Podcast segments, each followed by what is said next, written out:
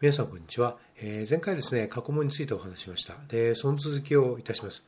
えー、今すぐですね、過去問をやりなさいっていうのはそうなんですね。で、とにかくあの受験生の方はですね、えー、まあ、浪人は特にそうですね、とにかく過去問に今すぐ取り組んでほしいっていうことなんですね。で、10ヶ月間ですね、過去問を取り組めば、えー、実際の得点力っていうのは格段に上がるはずです。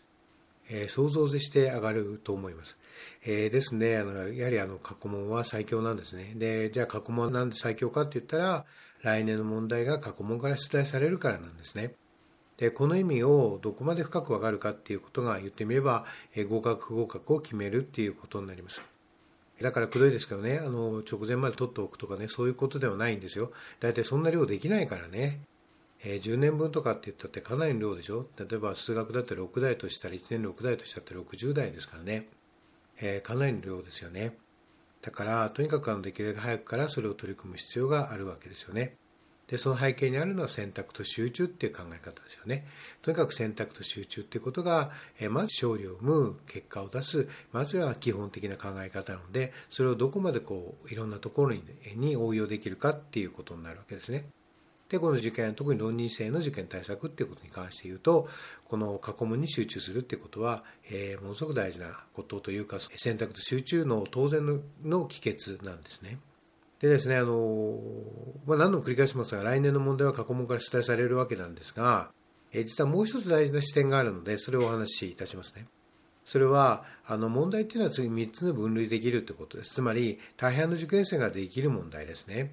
それから準備が十分にできている受験生ができるっていう問題それから3が誰もできない問題っていうことなんですだから、えー、実際の試験では1、2の問題ね、つまり大半の受験生ができる問題と準備が十分にできている受験生ができる問題、これがどれだけできるかっていうことにかかっているわけですよ。でね、つまり過去問を丁寧に研究してほしいんですけども、この1、2、3の分類っていうのも意識してほしいんですね。でね、ここでまたさらに大事なことがあって、まあ、3はね、誰もできないんだから、で、3に分類しちゃった問題っていうのは、じゃあ勉強しなくていいかということなんですよ。またこれがまた違うわけなんですね。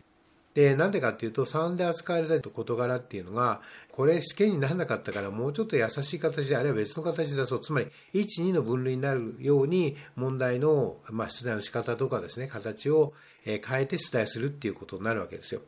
だから内容としては変わらないんだけれども出題の方法とかねレベルとかっていうところがあの1、2に調整して出題されることがあるので当然3もやっとくっていうことなんですね。だから誰もできないだろうなっていう問題でも丁寧にやっとくっていうことが、えー、ものすごく大事なわけですよ。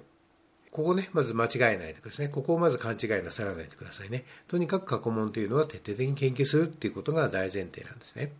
でね、ここで付け加えたいことがもう一つありまして、英語なんですね。で、英語の問題見ていただくとわかるんですが、ものすごく難しいんですね。本当に難しくなっていると思います。だから、どういうふうにこれを対応していくかっていうことなんですよ。これがものすごく大事になってきます。極端に言うとですね、ここまで難しいと、実際は点数開いてないですよね。で、開いてないので、つまりそのほぼ3の問題ね、さっきの分類で言えば3の問題になっていることが多いので、ですから、もうほぼ点差開かない。だからやってもやんなくても変わんないっていう感じですよね。そのくらい難しいです。まあ、やってもやんなくてもっていうのは極端だけれども、でもやはりそうなんですよね。でね、あの、もう一つあって、まあ当たり前のことなんですが、英語と日本語って全く違うんですよ。もうとにかく全く違うわけですよ。で、それがまず当然根底にあるんだけれども、もう少しそこのところをね、考えてみたいと思うんですが、あの皆さんね、あの、スヌーピーっていう漫画ご存知でしょ？まあ、スヌーピーじゃなくてもいいんだけど、スヌーピーって、まあ、手に入りやすいから、英語で、まあ、出てますよね。で、そのね、英語を読んでほしいんですよ。で、私実はこれ中学生の時に最初に読んだんですが、えっ、ー、と、スヌーピーって全く分かんなかったんですよ。えー、当時の私でも、そのすごく優しい単語を使っているのは分かってし、文法も分かるんだけど、何言ってんだか分からないってことなんですね。何をここで言ってるのか分からない。ましてそのオチね、何が面白いのかも分からないっていうことなんですよ。で、これはものすごくあの大事な視点なんですね。で、皆さんもぜひですね、スヌーピー、もしお読みでなければ、ぜひ読んでほしいんですよ。こんな簡単な英語なのに、全くわからないっていうことですね。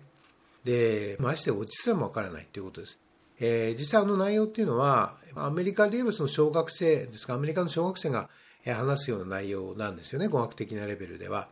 だけど、わからないということなわけですよ。逆に日本語の漫画だったらわかるでしょ？でも英語だとわからないっていうことです。優しくてもわからないってこと。要、そこなんですね。そこのところをもうちょっと突き詰めなきゃいけないんですよ。で、要はね、あの、英語の発想法なんですよ。まあ、それをその何が面白いか面白くないかも含めてね、英語の発想法っていうものなんですね。まあ、それは文化と言ってもいいんだけれども、もうちょっと分かりやすくすると発想なんですね。いや、例えばよく無生物仕事とかもそうですね。無生物仕事の対応であるとか、it とか things とかってあのよく使いますでしょ？そういうことも含めてですね、まあ分かんないんですね。だからそこをだから何とかしなきゃいけないんですよ。で、実はですね、英語の問題が難しいっていうのは、ここにあるんですね。だからここを何とかしたい、しなきゃいけないってことです。でね、これはね、実はそこを意識するってことは、英語の勉強法を根本的に変えるっていうことなんですよ。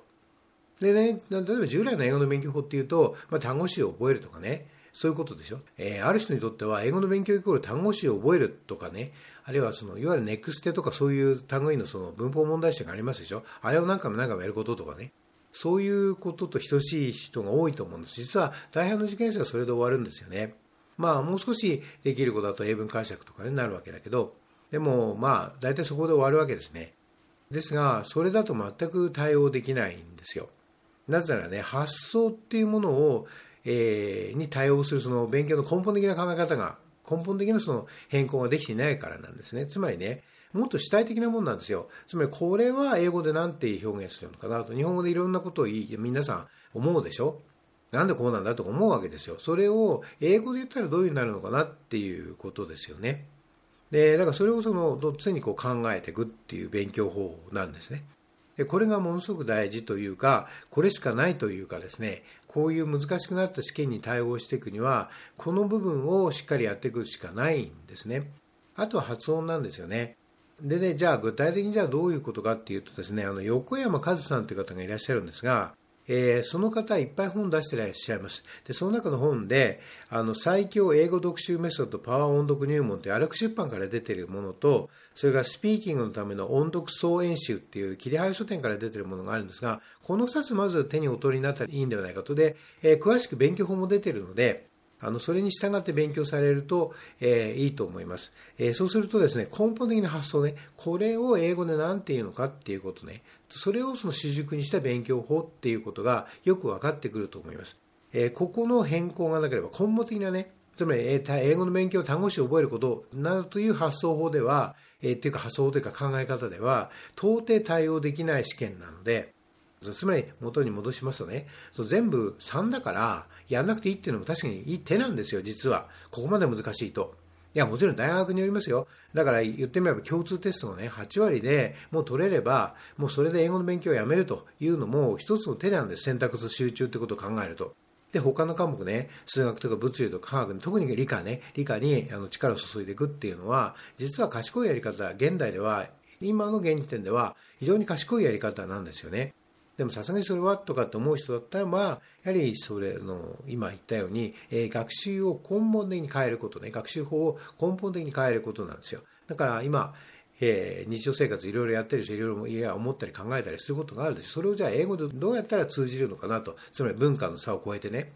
小学生が話すような言葉ですら私たちは分からないんですよ。で、分からないことは別に恥ずかしいことでもでもなくて、全く文化が違うからなんですね。だからそこのもっと言うと、その文化の違いっていうものにきちんと目を向けなきゃいけないっていうことなんですよね。